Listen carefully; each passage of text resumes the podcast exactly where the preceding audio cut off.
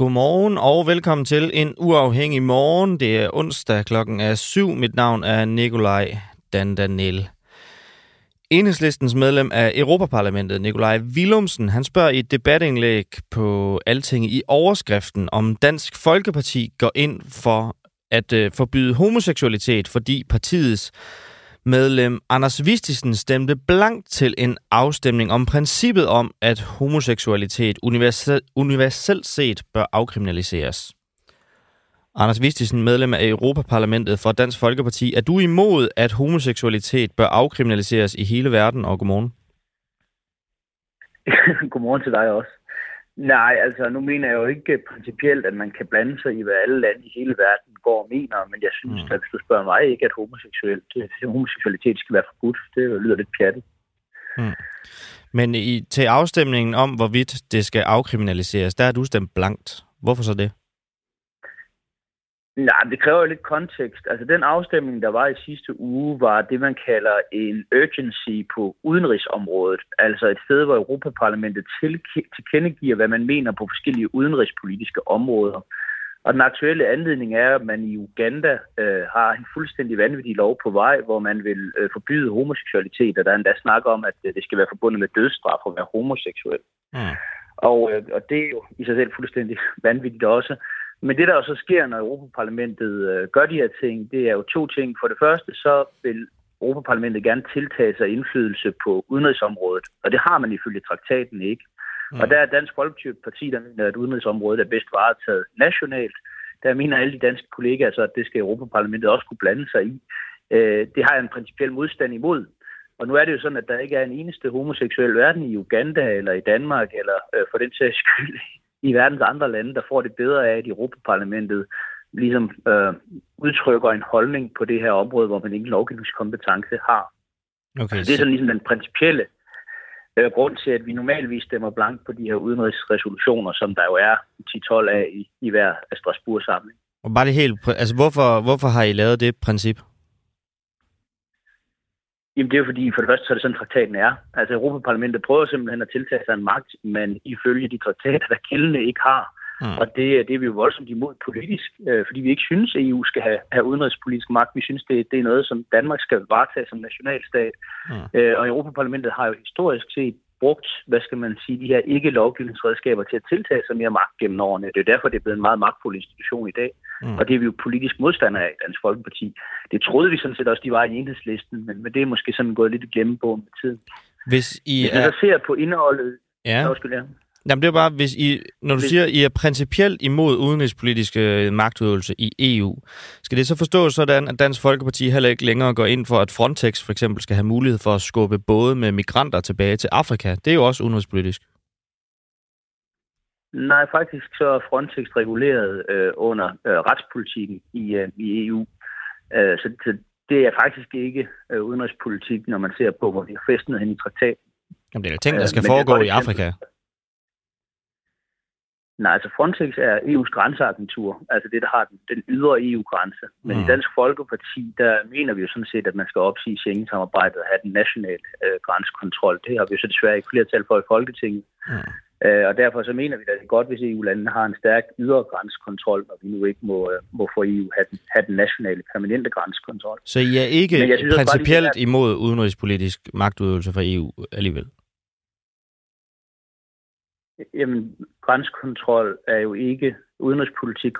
Når man har, altså EU har jo øh, overnationalt magt på, på mm. grænseområdet i alle lande, undtagen Danmark, fordi vi har et, et forbehold.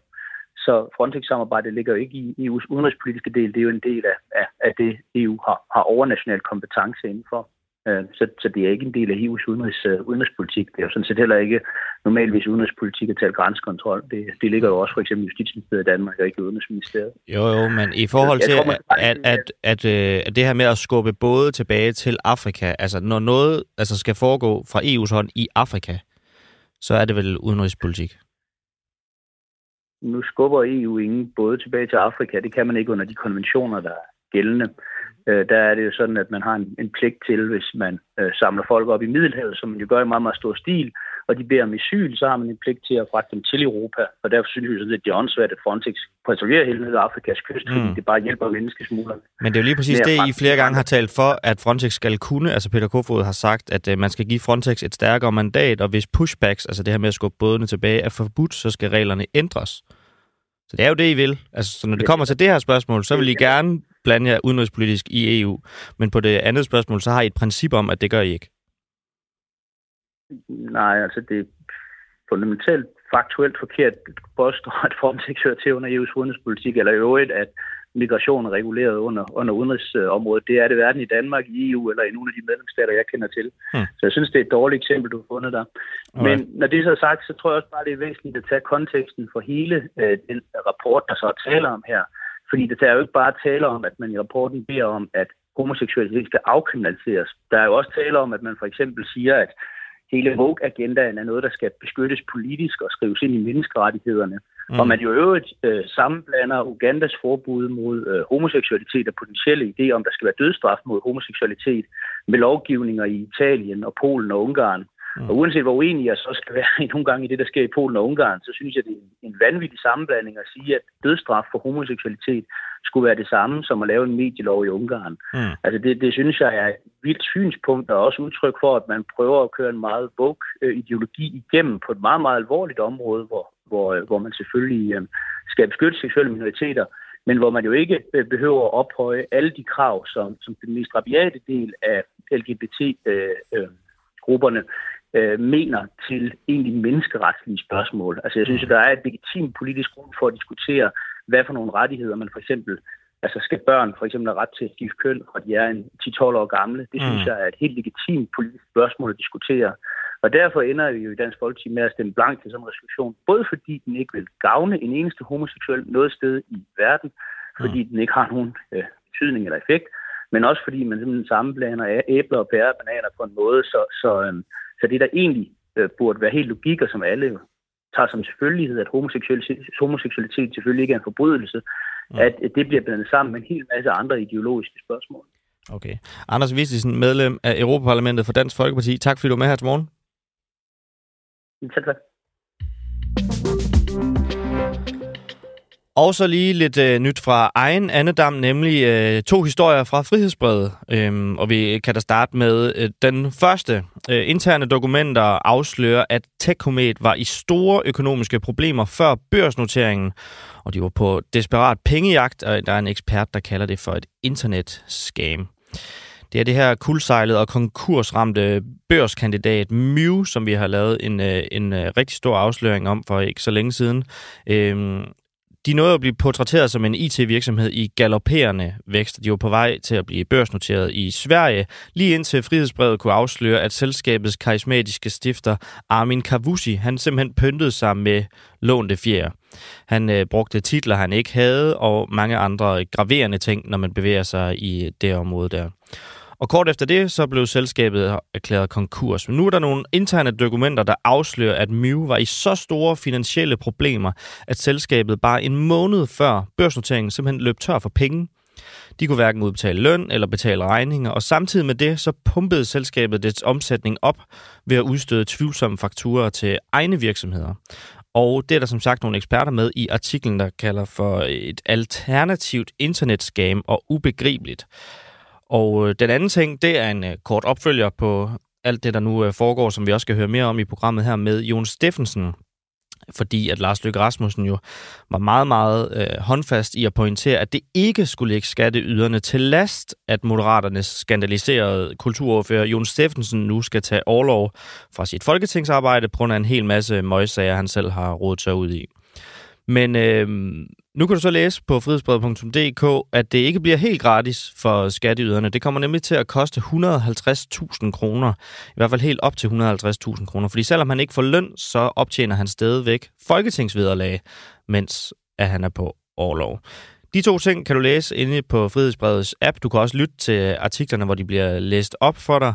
Og øh, du kan melde dig ind, hvis du ikke allerede er det, for 79 kroner om måneden på frihedsbrevet.dk.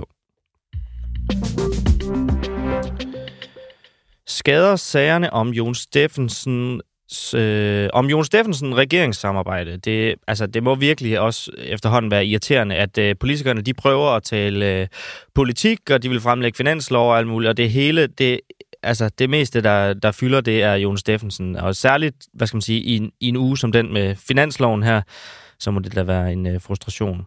Øh, derfor ringede min øh, medvært Christian Henriksen til Venstres udenrigsordfører Michael Åstrup Jensen, Øh, og øh, han blev ved med at spørge ham, men på gentagende spørgsmål om, hvorvidt Jon Steffensens skandalesager lægger regeringen til last, svarer Michael Åstrup Jensen sådan her. Jeg er virkelig ked af det, men det er det samme svar, at øh, jeg ikke øh, så at sige, blander mig i, hvad Moderaterne gør eller ikke gør. Det må man spørge Moderaterne om. Men politisk så blander jeg jo, så er jo regeringssamarbejdspartner, og han sidder også i udenrigspolitisk nævn, som du også er, er en del af. At, altså, kunne du nogensinde finde på at sende sådan en sms til en nærmest partifælde i Ungdomspartiet? øh, point for, at du øh, spørger på forskellige måder, men jeg må beklageligvis sige, svaret er det samme. Så spørger jeg bare lige på en sidste måde. Gavner det samarbejdet, at Moderaterne sidder med de her personsager om Jon Steffensen og bliver ved med det, for der kommer mere og mere frem? Altså, jeg forstår interessen, øh, men øh, du er øh, virkelig, synes jeg, bedre stillet med at spørge en fra Moderaterne.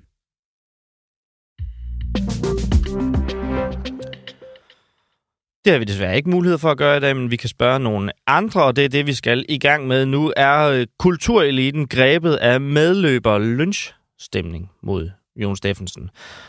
På samme dag som Jon Steffensen efter en øh, samtale med Lars Løkke Rasmussen besluttede at holde selvbetalt overlov, i hvert fald næsten, han optjener jo som sagt stadigvæk uh, folketingsvederlag, Øh, helt frem til oktober kom det i går frem, at 1022 navngivende personer fra film- og teaterbranchen har skrevet under på, at Jon Steffensen han ikke er i stand til at varetage sin post som kulturordfører. Michael Jalving, debattør og forfatter. Godmorgen. Godmorgen. Du er jo også øh, forfatter og på den måde også fedtet lidt ind i øh, kulturlivet. Har du skrevet under på den her? Jamen, jeg er slet ikke så betydningsfuld, at jeg er blevet spurgt, øh, så jeg, jeg, jeg har ikke haft mulighed for at stå på den der liste. Vil du, også sige, vil du have skrevet under, hvis, hvis du fik tilbuddet? Jeg ville hellere have skrevet under for, lad os sige, 1000 dage siden. Nu er det 1000 kunstnere, forfattere, sminke, sminkører og paryk med og alt muligt andet, der har skrevet under. Mm. Øh, øh, jeg synes, det er lidt sent, for at være helt ærlig. Altså, offentligheden har jo allerede fået serveret en hel del vidnesbyrd om de der. Og jeg er sikker på, at internt i kulturlivet og kunstlivet, der, der, har, man, der har man hørt om det her øh, meget længere det er faktisk lidt snøvlende og lidt, lidt langsomligt, synes jeg, at det skulle tage så længe, før de begyndte at, øh, hvad skal man sige, gøre op med en af, af dem, de, de har holdt af så længe, men jo nu ikke længere holder så meget af. Så det, jeg starter med at spørge om i, i oplægget her, altså er kultureliten grebet af medløber lønsstemning mod Jørgen Steffensen? Det kunne du måske godt tyde lidt på, hvis man skal følge det, du siger her. Det kunne det måske godt. Øh, nu får de kolde fødder, ikke? Altså, vi skal huske, at Jon Steffensen er jo en, er en stor, stor mand, og han har øh, altid haft de rigtige meninger. Mm. Og derfor har han jo passet perfekt ind i det der kulturliv, øh, som jo i forvejen øh, dyrker sådan en eller anden opfattelse af, at det er godt at overskride grænser. Mm. I kunstens navn, det har Jon Steffensen, Steffensen jo også selv givet udtryk for, Altså at på teatret, hvis man arbejder på et teater i en kreativ sammenhæng, mm. så skal man finde sig lidt af at Der er nogle særlige regler, nogle særlige normer mm. i det kunstneriske miljø. Og det er sådan en gammel modernistisk opfattelse, som, som øh, vi har haft i 100 år. Og nu ser vi så endnu et eksempel på, at det er nok ikke helt øh, sundt, øh, så længe vi taler om ganske almindelige mennesker. Og det er vi jo alle sammen. Og så, øh, nu taler vi jo om de her 1022 og 22 personer, der har skrevet under på det her brev, som jo i virkeligheden opfordrer til, og så kan man jo så mene om Jon Steffensen eller ej, men det er i hvert fald en, en meget kraftig opfordring og opfordrer til, at en folkevalg simpelthen skal forlade sin post. Vi har forsøgt at tage kontakt til et hav af dem, mindst 20 af dem øh, har, vi, har vi talt med og har forsøgt at komme i kontakt med, og der er ikke nogen af dem, der okay. har lyst til at stille op til et uh, interview. Der er heller ikke nogen uh, deklareret initiativtager for det. Altså synes du, at, hvad skal man sige, at det siger et eller andet om den her gruppe mennesker, at øh, der... Ja. Ja, hvad er det? Ja, ja, det gør det jo, og det siger noget om, at de har, har nemt ved at stå øh, som øh, ansigtsløse personer under en deklaration, men de tør ikke, øh, de har ikke nosser til at stille sig op i radioen eller øh, på skrift eller andre steder eller i tv mm. og sige de ting, som de åbenbart mener. De er rigtig gode til at udtrykke sig i flok. Mm. Og på den måde, så lever de jo lidt op til den der opfattelse af, kunstnere, som som flokdyr. Og det er jo egentlig ærgerligt, når vi nu festner så stor lid til dem, at det er dem, der skal føre vores land videre, og det er dem, der skal give os kreativitet og, og, og, og inspirere os og, og få os til at tænke os om. Mm. Det evner de ikke. Mm. Øhm, altså, de her sager, hvis nu skal tage den lidt tilbage på Jon Steffensen, altså nu, de har mange sager her, man kan så mene, om det er sent eller ej, og om det er, hvad skal man sige, kujonagtigt ikke at stille op eller ej, det er så hvad det er, men altså sagerne om Jon Steffensen og hans person, altså får det dig til at tvivle på, om han er den rette til at varetage jobbet som kulturoverfører for alle de her mennesker, som nu har skrevet under? Mm. Ja, altså, han er jo folkevalgt, altså på den måde er, er han jo er han jo, har han jo lov til at stå på mål for sin egen samvittighed, og skulle han have nogle meninger om, om kunst og kulturliv, og det, det har jeg aldrig stødt på. Jeg har mødt ham en hel del gange i debatter. Han har altid stået for mig som, en, som et togehorn. Det jeg ved egentlig ikke, hvad det er, han mener om noget som helst. Det er jo ikke sikkert, at han selv gør det. Men selvfølgelig kan han da godt øh, repræsentere sig selv i Folketinget. Det er han jo valgt ind til. Mm. Han er jo ikke kulturlivets mand. Altså, det er jo også en mærkelig opfattelse af ham. Han er jo bare folkevalgt. Mm. Øh, og det er, det er noget andet end at være ambassadør for, for kunstlivet. Altså, ja. øh, det, er, det, det er blandt tingene sammen, synes jeg. Alright. Michael Jalving, debattør og forfatter, tusind tak, fordi du var med her til morgen. Jeg er velbekomme det. Bare lige for en god ordens skyld, fordi nu har vi jo taget kontakt til en hel masse af de her mennesker her, og øh, 20 stykker, og ingen nogen af dem gider at stille op til et interview, så skal det siges, at øh, der er en, så vidt jeg har kunne finde frem til, Pernille Rosendal, som er medunderskriver på det her brev, som har stillet op i, øh, hos TV2 til et interview, hvor hun giver en opfordring til, at moderaterne skal rive plastret af. Men så til den næste spørger, fordi nogle gange så er det jo godt at få nogle andre perspektiver på, øh, hvad det er, der foregår omkring en person som Jon Steffensen, end alt det, man øh, hører hele tiden i medierne. Og øh, så er det jo oplagt at spørge den kreative klasses enfant terrible, og tidligere MeToo anklagede Peter Aalbæk. Hvad siger han mon til, at øh, den, øh, hans kollegaer i den kreative klasse her, de flokkes om at skrive under på et brev, der kræver Jon Steffensens øh, afgang som kulturoverfører. Og inden vi nu spiller båndet med Peter Aalbæk, så er det nok ikke nogen breaking news, at han synes, at det er noget pjat. Men øh, vores øh, reporter Mads Bjergaard valgte alligevel at ringe til ham for at give hans øh, besøg med, og du kan jo blande dig i øh, debatten. Er Peter Aalbæk en øh, gammel gris, eller giver interviewet simpelthen øh, noget grobund for dig for øh, nogle brugbare refleksioner? Kreativ klasse, som jeg vil gå ud i himlen tilhører selv, er jo øh, ret apatisk, øh, ret øh, øh stille, kan man sige, i, øh, i de store øh, meningsudvekslinger.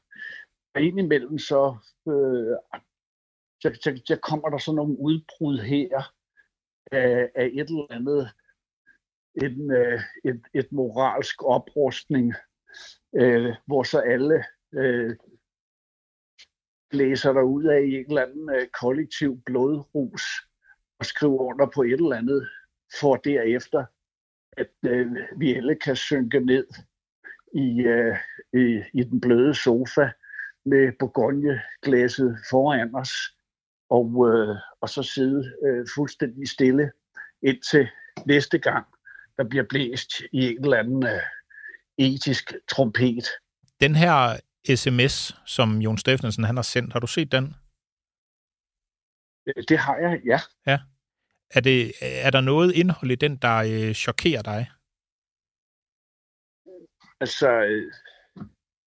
Hvad siger det om Jon Steffensens evne til at øh, agere som kulturordfører, at han har sendt den her sms? Øh, jeg tror, han er en formidabel kulturordfører. Øh, det er jeg overbevist om. Øh, så kan man sige, at, at skulle han så have et, øh, et kodex, der undertrykte alt øh, dårskaben i ham, øh, i ham som i mig, som i alle mulige andre. Øh, skulle han haft øh, en eller anden form for overjeg, der kunne øh, undertrykke øh, det, han egentlig synes. Sikkert. Men på den anden side er det sgu også meget rart, at vi beskæftiger os med nogle folk, øh, som også har svaghederne. Øh, jeg ønsker mig Gud ved Gud i himlen ikke øh, derhen til, at øh, moralisterne overtager, ikke? fordi i mit 67-årige lange liv, må jeg konstatere, at det har altid været de største sønder, når det kom til stykket. Så hellere, øh, hellere en, en, en arme toller, ikke? End, øh, end en rettroende fra især.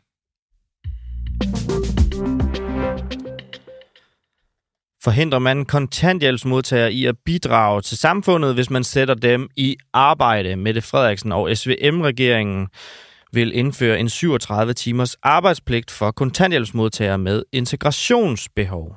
Og øh, forslaget her, det er målrettede kvinder med ikke-vestlig baggrund, som lever af offentlig forsørgelse. forsørgelse. Og ifølge Danmarks Statistiks tal, så drejer det sig om 4 ud af 10 tilfælde i, øh, i den gruppe. Men øh, Forslaget det får nu en øh, vis kritik fra nogle forskere fra det, der hedder Væksthuset. De kalder det blandt andet nytteløst, da det ikke udnytter målgruppens potentiale. Det handler ikke om at få dem til at bidrage. Det her er bare symbolpolitik, fastslår Safar Mohammed Ali fra Væksthuset på TV2. Og øh, mens vi lige får øh, vores kilde på fra Væksthuset her, så lad mig da lige øh, fortælle en kort nyhed, sådan at jeg ikke skal spille jeres øh, tid med, at I skal vente på det. Og det er nemlig, at der er sket endnu en udvikling i Mink-sagen omkring alle de her advarsler. Fordi først, som du husker, så var det Barbara Bertelsen og to topchefer i Justitsministeriet, der slap for straf.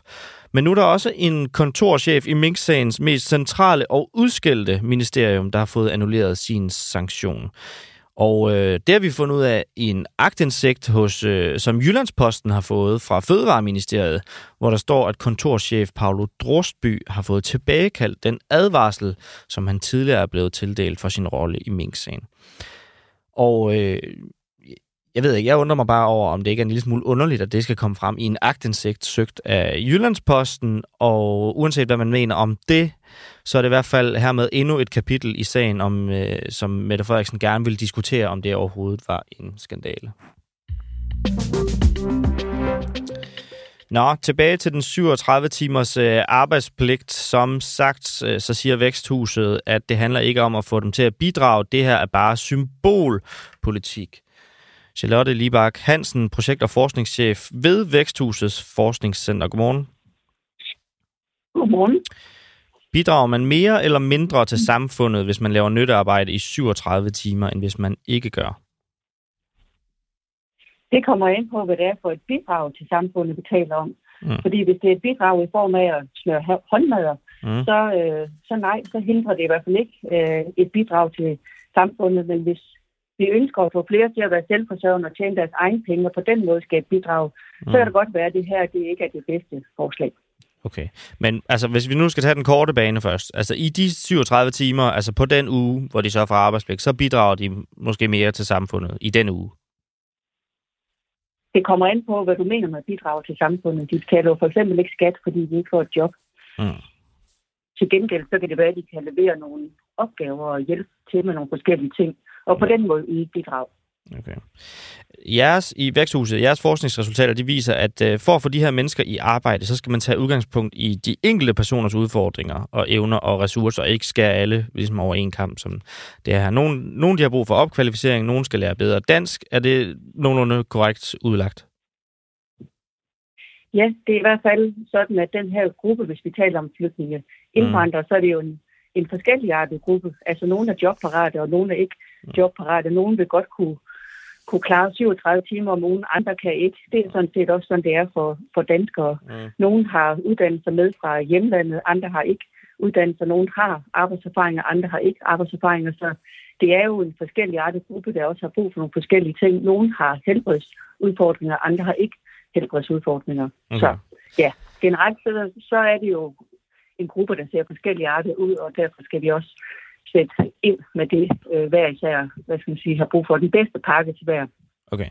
Der er, der er 27.000 øh, tilfælde i den gruppe her, som man forsøger at ramme. Altså, hvad vil det koste, hvis man skal skræddersy altså et forløb til hver enkelt 27.000 mennesker? Jamen, øh, altså, i dag har vi mulighed for at, at skræddersy indsatser. Det, det øh, skal passe på, at, at vi ikke øh, tænker, at der i dag ikke er muligheder. I dag har du muligheder for både at give opkvalificering sproglig, ja. øh, sproglig faglig øh, osv., arbejdsmarkedserfaring, øh, praktikker osv. Der, der er masser af muligheder i dag. det, der i høj grad spænder ben, det er, det er selvfølgelig en økonomi. Vi står også med nogle jobcentre, som, øh, som øh, står med milliardbesparelser. Øh, så, så hovedudfordringen er i virkeligheden at have økonomi til at lave den gode indsats. Mm.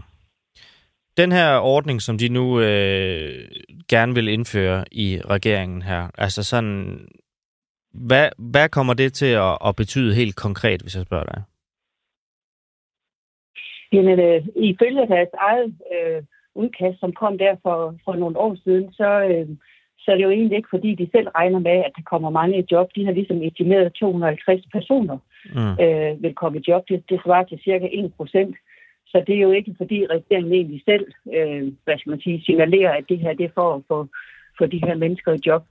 Så øh, ja, så, så, ja, så, så hvad, kan vi, hvad kan vi forvente os af det her? Måske, at, at der bliver sat øh, en masse i værk, uden at det øh, rigtig får nogle, øh, i hvert fald ikke jobmæssige effekter. Mm-hmm. Øh, men kan man sige, det kunne måske få nogle lavere omkostninger for, øh, hvad skal man sige, for den gruppe af de 27.000 mennesker, når man forsøger at, at få dem ud i job, i forhold til at skræddersy dem for dem alle sammen. Fordi at det, hvis det er den mulighed, man har lige nu i forvejen, så kan man jo sige, at så er der jo i hvert fald 27.000 mennesker, hvor det ikke virker for. Er det så ikke en god idé at prøve noget andet, hvis man samtidig kan spare nogle penge? Du har rig mulighed for at sende folk i nyttejob i dag. Det er intet problem, det kan du gøre i dag det, det, det nye er, at, øh, at regeringen ønsker, at det skal være 37 timer om ugen. Mm. Der er bare ikke noget forskning, der tyder på, at det øh, hjælper noget. Du kan sætte dem i nyttejob i 30 timer om ugen i dag. Det er intet problem at gøre i dag. Mm. Det virker bare ikke, og derfor gør kommunerne det. Jo, det virker for nogle få. Altså det, det igen, for nogen virker det faktisk at gøre det her. Du, det, det skal man slet ikke kunne udelukke. Mm. Det virker bare ikke på den brede kamp for hele målgruppen. Ja. Men, øh, men det, du vil dog anerkende, at det, at det kan godt virke for nogen? Ja, fordi øh, det, det er et redskab, og, og, og redskaber har det ved at virke for nogen og ikke for nogen andre. Så hvis hovedproblemet er, at man, øh, man ikke har lyst til at komme i job, men hellere vil øh, ja, øh, gå derhjemme, så, så, så kan det være en meget god idé. Det er bare, det er bare ikke sådan ligesom det billede, der, der er af den her gruppe. Det er i hvert fald ikke det, det der kendetegner gruppen, at de bare allerhelst vil gå derhjemme og ikke lave noget. Hmm. Så, øh, men selvfølgelig, hvis der er, og det er der altid, øh, al, altså i, i alle grupper, der kunne du godt finde, ligesom vi havde billeder på et tidspunkt herhjemme, man kan tale om dogne Robert og så videre. Du kan godt finde nogen, øh, som egentlig, hvad skal man sige, godt kunne have gavn af sådan en indsats. Det er bare, det er bare slet ikke alle. Hmm. Øh, langt fra alle, der vil have gavn af den her indsats. Alright. Charlotte Libak Hansen, projekt- og forskningschef ved Væksthuset. Tusind tak, fordi du havde tid og lyst til at tale med os her til morgen. Ja, selv tak. Og så en øh, nyhed om øh, regeringens politik og lidt øh, talknuseri, fordi at regeringens politik, den vil ifølge CEPOS, den øh, borgerlige tænketank, øh, som i øvrigt har brugt Finansministeriets egne modeller, så vil øh, regeringens politik koste 11.000 arbejdspladser i det offentlige. Øhm, og nu ved jeg ikke, om der er nogen af jer, der kan huske nogle af de tv-debatter, vi alle sammen måtte øh, stå igennem under valgkampen, hvor Mette Frederiksen jo simpelthen harceleret over de konservatives øh, leder Søren Papes planer om at bringe antallet af offentlige ansatte ned med 40.000. Det er 40.000, der skal fyres. Det er godt nok mange sygeplejersker og mange sosuer, sagde hun i debatten. Og 11.000 er jo ikke 40.000, men det er godt nok mange sygeplejersker og mange sosuer.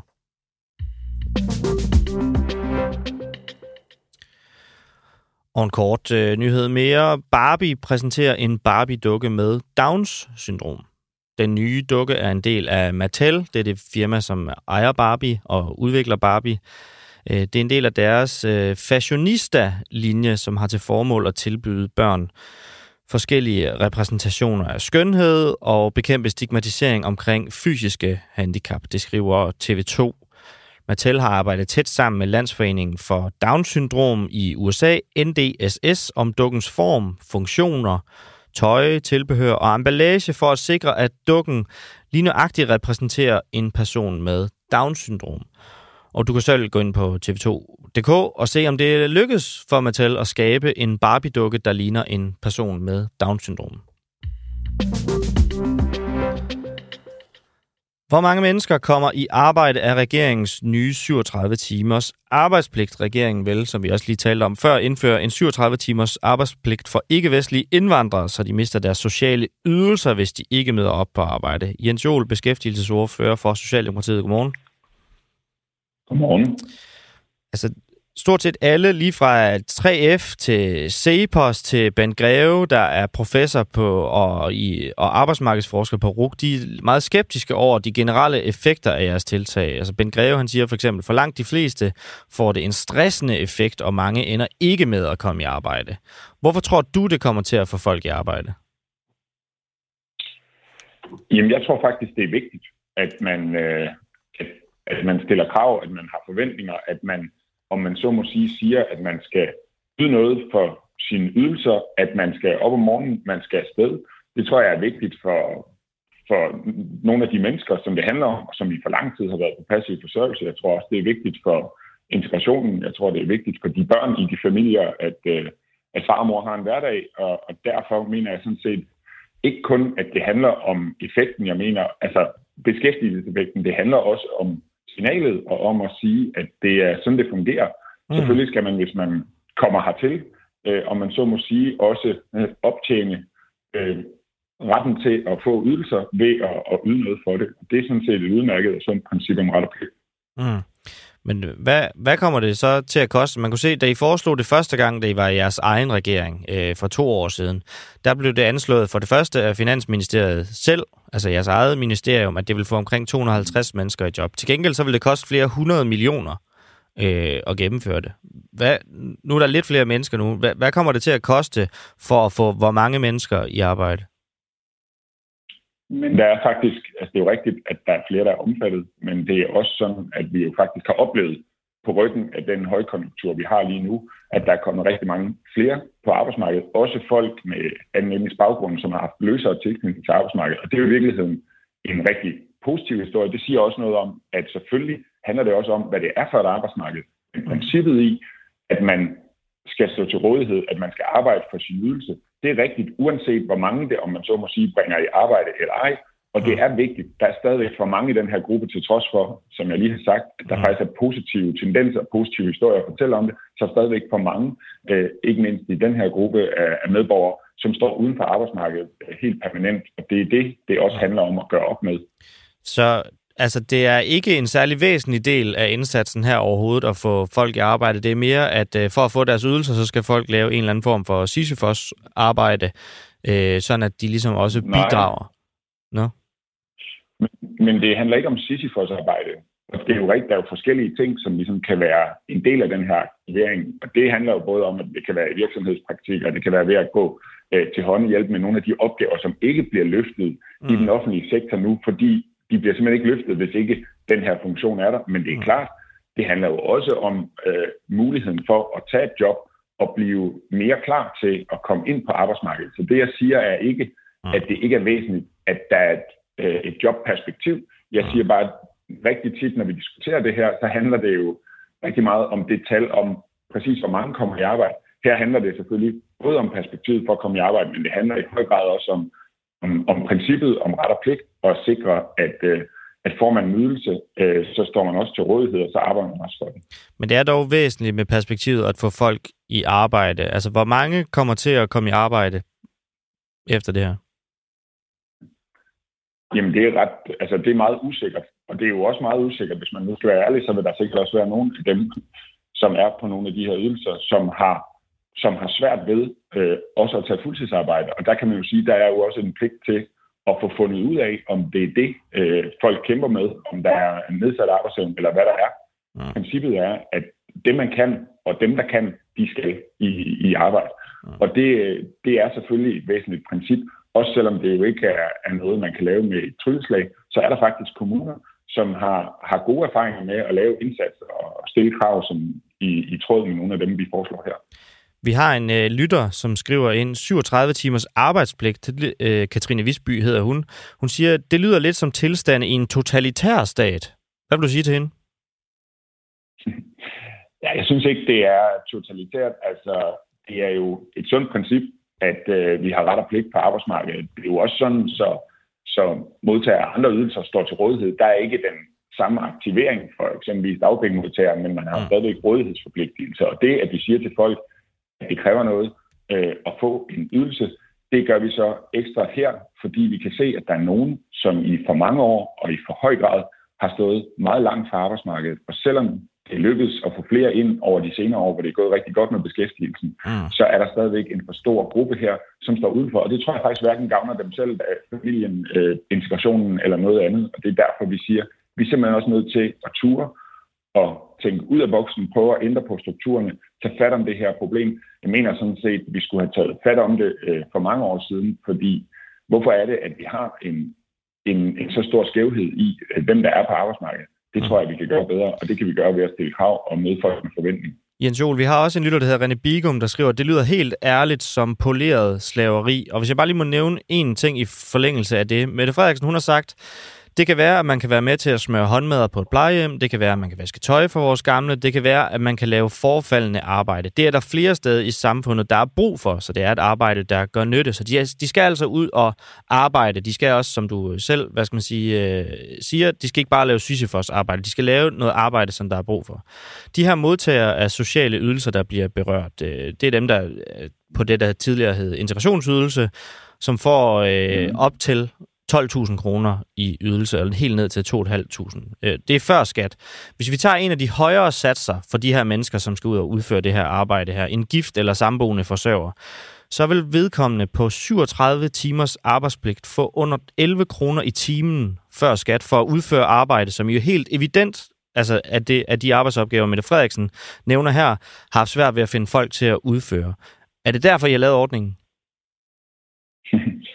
Nej, det er faktisk først og fremmest, fordi vi mener, det er rigtigt at stille krav øh, og forventninger og sige, at får man nydelse, så skal man arbejde for den, så skal man op og afsted og bidrage men, til det samfund, som men, man er en del af. Så, så det er rigtigt, men det er også rigtigt, at der er jo hele tiden den diskussion om, hvordan men en, bidrager man, en, hvordan løfter man opgaver, som ikke bliver løftet i forvejen, Altså, hvordan kommer man til at give ekstra nytte? Og der må man bare sige, der er jo rigtig mange steder, eksempelvis i den offentlige sektor, det faktisk har svært ved at få tingene til at nå sammen, øh, nå sammen. Og det er jo ikke, fordi man skal erstatte dem, der er ansat. Det er jo, fordi man, om man så må sige, skal hjælpe dem, der er der i forvejen med nogle af de ting, som ikke kan løftes i den nuværende situation. Men at få en, øh, en udpeget gruppe mennesker i sit samfund til at arbejde og udføre nogle pligter, man har svært ved at få besat til en timeløn på 11 kroner, nu kalder vores lytter det poleret slaveri. Altså, det ja. lyder som poleret slaveri. Hvorfor er det ikke det?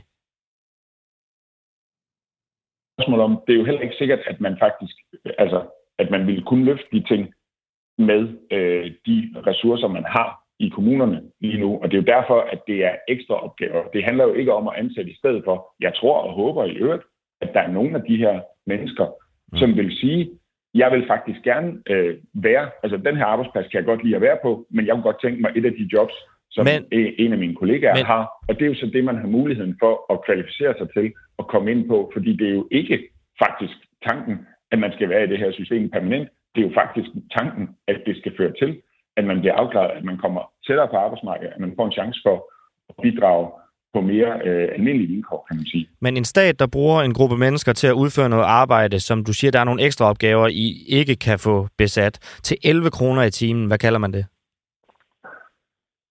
Men nogle ekstra opgaver, som ikke bliver løst i den nuværende situation. Og det er, jo mm. ikke, det er jo ikke bare, fordi man ikke kan ansætte nogen til det. Det er jo også fordi, der ikke er ressourcerne til at løfte de opgaver. Så der er jo opgaver, så, som vil være bedre for de ældre, eller bedre for medarbejderne i sektoren. Eller, så fordi de der ikke er ressourcer nok, så har I fundet en gruppe mennesker, som kan udføre det arbejde til 11 kroner i timen. Så er det bare, jeg spørger igen. Når Nej, en stat er vælger sådan en løsning, hvad kalder man så det? Mm. Det, der er vigtigt, det er, at det jo hverken er nyttesløst, det man arbejder med, men det selvfølgelig heller ikke er mm. at man erstatter de ansatte, der er i forvejen. Og det er jo den balance, man skal finde. Mm. Og jeg synes ikke, der er noget som helst odiøst i, at man arbejder for den ydelse, man får. Mm. Så 37 timer om ugen til en timeløn på 11 kroner i timen, det er helt fjong for det gamle Arbejderparti, Socialdemokratiet. Ja, altså hele humlen med det her er jo faktisk, at flere af de her borgere skal få tilknytning til arbejdsmarkedet og blive ansat på ordinære vilkår. Mm. Og ja, det kræver nogle gange at man laver en isbryder, at man laver en individuel øh, plan, at man faktisk sætter ind med nogle af de ting, der kan gøre, at man kan blive i stand til at løfte et arbejde. Men først og sidst, så handler det jo om, at man faktisk siger til borgeren, der er krav om, at du dukker op. Vi har nogle forventninger til, at du bidrager, og derfra så skal det så meget gerne blive til øh, også mere fast tilknytning til arbejdsmarkedet. Det er klart. Mm. Og indtil da, så skal folk så leve med at arbejde i, med opgaver, som I sætter dem til til 11 kroner i timen. Det er jo ikke sikkert, at det er 11 kroner i timen. Nu har du, altså, du har lavet et, øh, et regnestykke. Det er jo rigtigt, at det ikke er Altså, det er jo ikke et job, man har. Man bliver aktiveret for sin ydelse. Så man yder noget til gengæld for at få en ydelse. Det er vel Men, præcis, som man gør på et arbejde. Jeg kommer også herind, så yder jeg noget, så får jeg en ydelse, det hedder løn. Det, altså, tingene hedder bare noget andet ja. i jeres system her. Det, I sætter folk til, det er at udføre Nej, ja, et arbejde, ja, som I siger, du siger, I ikke har ressourcer til ellers at få udført. Og det vil I så betale folk 11 kroner i timen for. Jeg siger, at der er opgaver, som ikke bliver løst, men det vigtige er jo at sige, vi vil faktisk gerne betale den ydelse. Man kan godt få en ydelse, men man skal også yde for den. Man skal være en del af et arbejdsfællesskab. Og så er diskussionen jo så, hvordan indretter man det sådan, så man ikke, om man så må sige, tager arbejdet fra nogle af dem, der er ansat i forvejen. Det er jo ikke dem, der skal erstattes, men man stadigvæk laver noget meningsfuldt, sådan så det ikke bare er noget, hvor man går hjem og tænker, det var nærmest til gene, at jeg gjorde det. Det er der, vi siger, så mener vi godt, at vi kan tænke klogere, fordi der er opgaver, som i dag ikke bliver løftet og løst, og som vil være rare at få løftet. Og det synes jeg er bedre at bidrage til, end at sidde derhjemme bag nedrullede gardiner. Kan du garantere, at der ikke er en eneste ude i systemet, hvor nogle af de her opgaver altså bliver blandet sammen nu, som kommer til at miste sit arbejde, fordi at øh, vedkommende får kollegaer, som udfører de ekstra opgaver til 11 kroner i timen? Ikke en eneste, kan du garantere det? Men det er jo slet ikke det, der er oplægget til det her. Det ved jeg godt, det ikke er, det er men nogle gange så har, så har forslag og tiltag jo mm. sideeffekter. Kan du garantere, at når mm. I sætter folk ud i en del af arbejdsmarkedet her, til at udføre nogle opgaver for 11 kroner i timen, kan du så garantere, at det ikke kommer til at koste en eneste arbejdsplads for dem, som rent faktisk udfører noget af det arbejde, der er derude? Men det er ikke det vi skal med det her. Det, der er vigtigt at sende signal om, det er, at man skal bidrage det, vil du, ydelser. det kan du ikke garantere. Men, men, finder man et ordinært, men finder man et ordinært arbejde, mm. så er det jo det, man skal have, og ikke længere sin ydelse. Jens Joel, du vil ikke garantere for de mennesker, der arbejder ude i de sektorer her, hvor folk skal ud og hjælpe med at smøre mad og vaske tøj og alt sådan noget, at der er en eneste af dem men, derude, der kommer til at miste sit arbejde, fordi I nu har fundet en løsning, hvor der kan komme nogen ud og arbejde til 11 kroner i timen.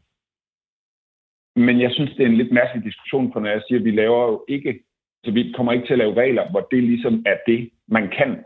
Det er mm. ikke det, der er tanken med det. Det er ikke, sådan skal det ikke være.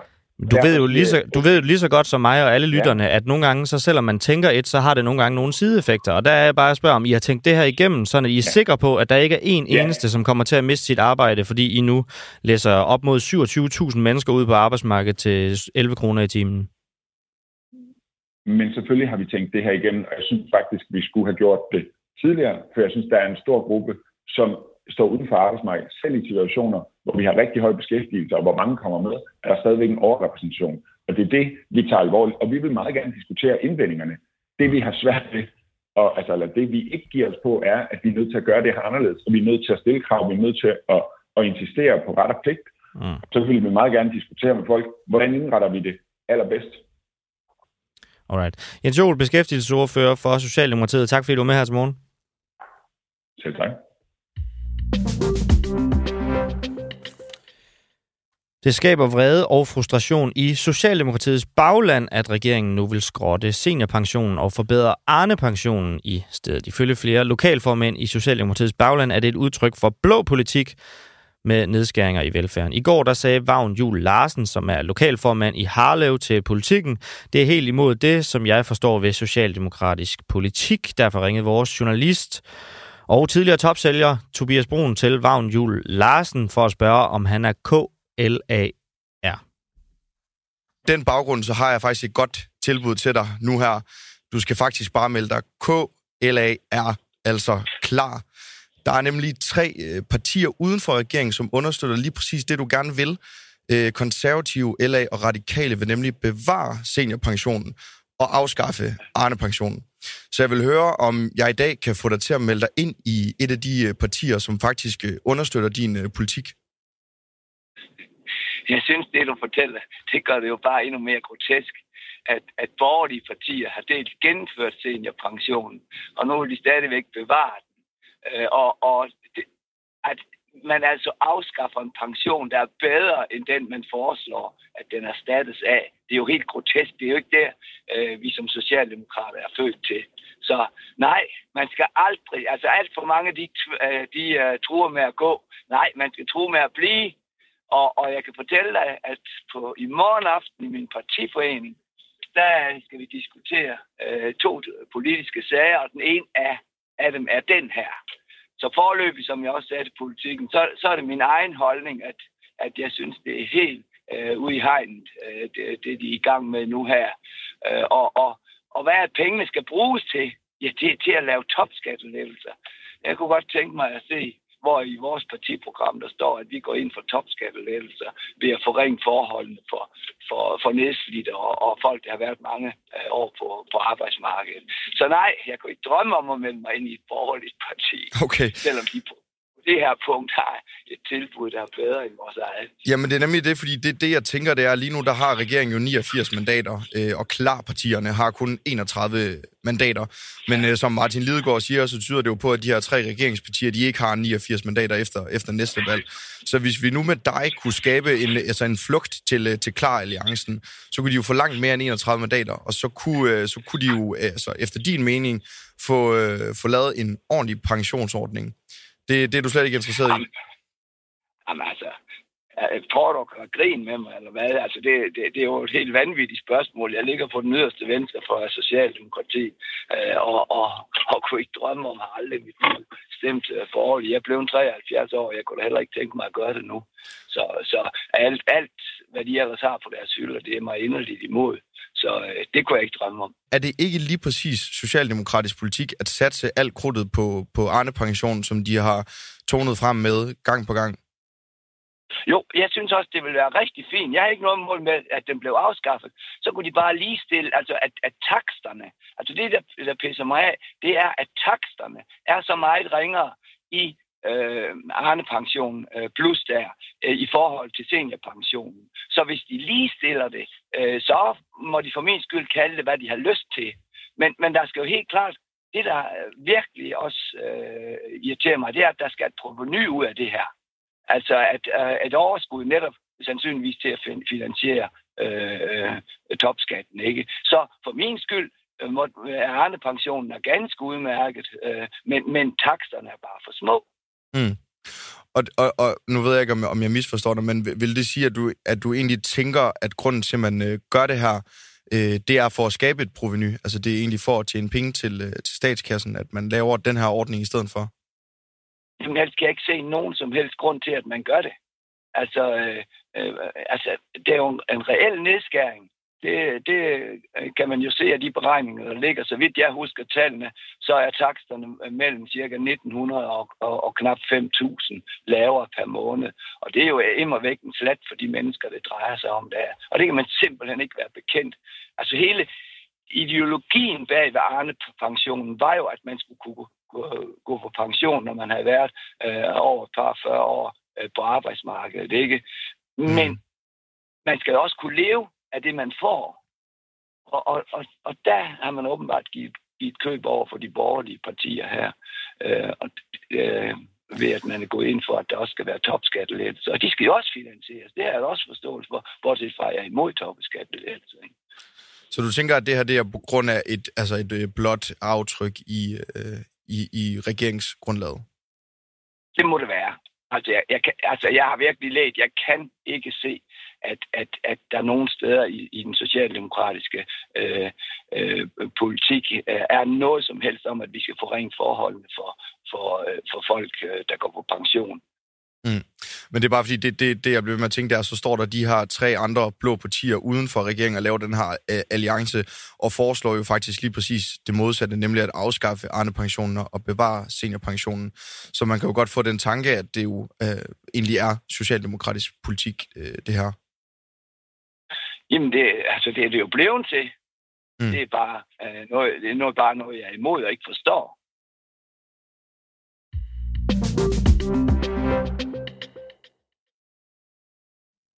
Og inden vi øh, går videre her, så en øh, kort nyhed af mange på øh, det her øh, spionområde fra Danmarks Radio efterhånden. Øh, de har nemlig i samarbejde med SVT, NRK og Yle lagt navnene på 38 personer, som øh, nordiske efterretningstjenester har bekræftet arbejder eller har arbejdet som russiske spioner i Norden. Og det kan du altså læse inde på øh, DR.dk lige nu, og det er en del af deres helt store serie, der hedder Skyggekrigen lige for tiden. Øhm, og en, øh, en anden kort opdatering, nu fortalte jeg jo noget tidligere omkring Jon Steffensen, som rigtig meget jo kredser om i øjeblikket, at det ikke bliver fuldstændig gratis for skatteyderne, at han går på selvbetalt, som det jo ellers hedder, overlov. Men der er også en anden udvikling, det er, at han jo nemlig selv har skrevet en øh, undskyldning øh, via Ritzau, hvilket også er en øh, interessant måde at sige øh, undskyld på. Men Jon Steffensen om det. Han skriver, øh, i dag har jeg bedt om selvbetalt overlov. Det gør jeg, fordi jeg den seneste tid har skygget for både mit parti og mine partifælders store arbejde, og det tager jeg nu konsekvensen af. Jeg beklager de konsekvenser, det har haft for moderaterne. Jeg undskylder uforbeholden over for den unge kvinde, jeg komplimenterede på en helt upassende måde. Jeg ønsker det bedste for både dansk kulturliv, det kan vi så med de, vil jeg lige indskyde, de 1062 underskrifter imod Jon Steffensen, så måske konstatere, at øh, det ikke er gengældt, i hvert fald ikke ubetinget. Øh, jeg undskylder, at jeg ikke i tide så, hvordan mine handlinger har påvirket andre mennesker. Mine politiske ambitioner er intakte. Jeg ønsker at bidrage med mit mandat til et meningsfyldt øh, politik inden for både kultur- og udenrigspolitik. Det er ikke muligt, som tingene er i dag. Øh, og en, en anden ting, øh, som jeg også hæfter mig ved med det, Jon Steffensen siger nu, det er, at han har planer om at vende tilbage til Folketinget. Hans overlov er altså ikke engang godkendt endnu. Øhm, og alt det, han skal ud og lære nu, og al den tillid, han skal genskabe og så videre nu, øhm, der er han åbenbart allerede, inden det overhovedet er gået i gang, så langt, at øh, han føler sig overbevist om, at øh, han skal tilbage igen. Og øh, en anden ting i, hos Moderaterne omkring det her, det er jo, at øh, deres politiske ordfører, Monika Rubin, var ude på Twitter og skrev i går, at hun synes, det er positivt, at der nu er en sag som den her, som bliver behandlet. Og øh, ja, det kan da godt være, at, øh, at det er positivt, at øh, Jon Steffensens sag nu øh, bliver behandlet. Men i hvert fald, øh, Jon Steffensen regner med at vende tilbage.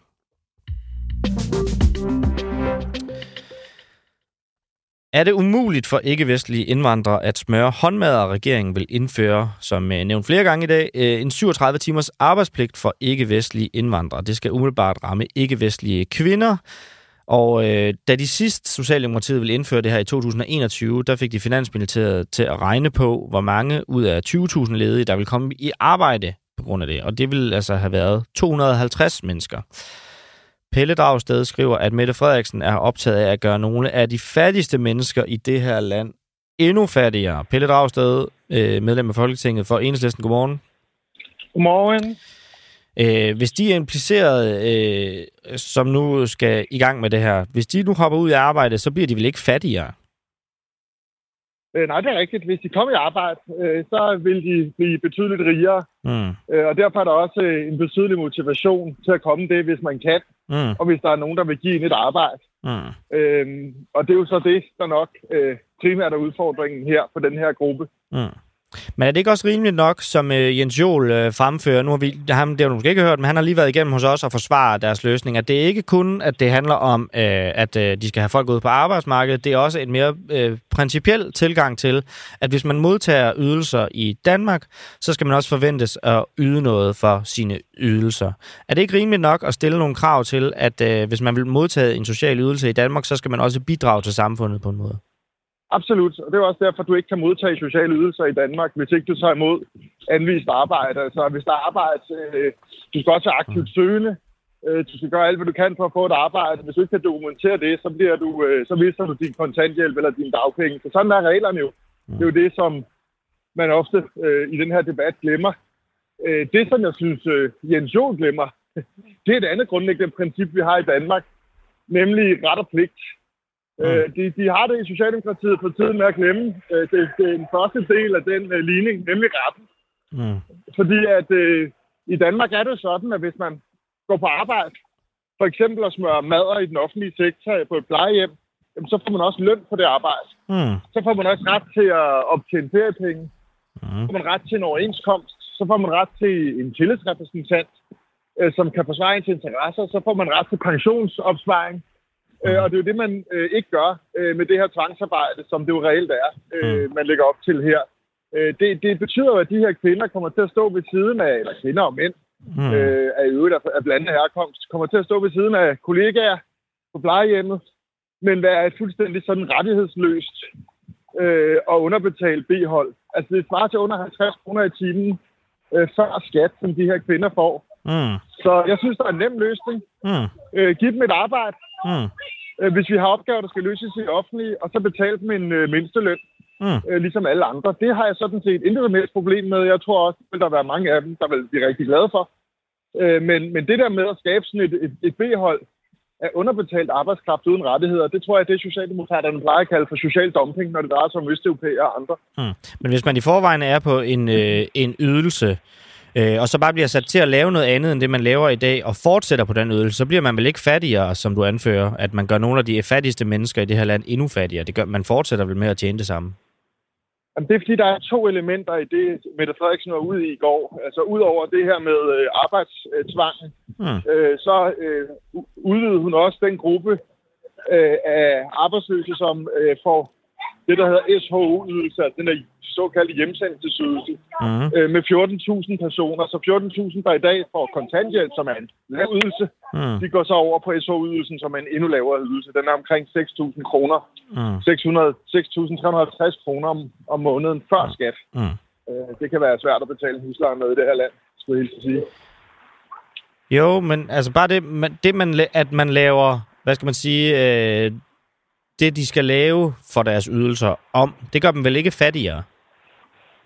Nej, det er det, jeg lige har svaret på. Det er rigtigt. Der er to. Det er derfor, jeg siger, at der er to elementer i... Okay, i så det, man, de bliver fattigere, det er fordi, der er udspil. den her gruppe, der bliver flyttet over Ja, der, er- i, præcis, i en anden der er gruppe i 14.000, stedet. Der bliver, der bliver fattigere. Jeg tror, jeg ved ikke, normalt faktisk, hvis man dem, der kommer i det her forskellige former for tvangsarbejde og udnyttet job, de plejer faktisk at få et, Mm. et lille tilskud ud oven i kontanthjælpen. Det ved jeg ikke, om, om, om det er også er tiltænkt i den her nye øh, tvangsarbejdsordning. Mm. Men øh, i, i ja, tvangsarbejde, det har jo også lidt, øh, lidt svung over sig, Pelle Dragsted, men det er måske ikke øh, helt det samme som det... Og, men hvis, hvis, Så- du ikke, øh, hvis du ikke betaler for din husleje på din mad, Mm. øh, hvis ikke du... Øh, Men der er ikke og nogen, der tvinger dem til at arbejde. Der er ikke en, der står om bagved og siger, så kammerat, skub den øh, sten op ad bjerget her.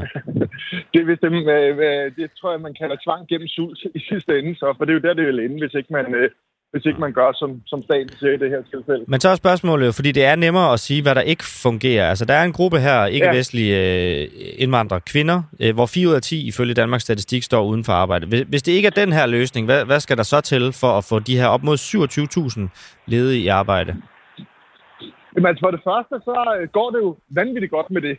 altså, øh, det sidste 4 år, ud af, det jo- 4 ud af 10 ikke-vestlige indvandrerkvinder ikke i arbejde. Ja, det går tror jeg- vanvittigt jeg tror, godt. Jeg tror, jeg, jeg tror ikke engang, at, det, øh, at den opgørelse passer længere, for det er måned for måned lige nu, at vi ser øh, folk med anden etnisk baggrund, mange kvinder, strømme ind på arbejdsmarkedet. Det er sådan et, nærmest lidt af et mirakel. Mm. Altså folk, der har været udenfor i mange, mange år, strømmer ind. Hvorfor?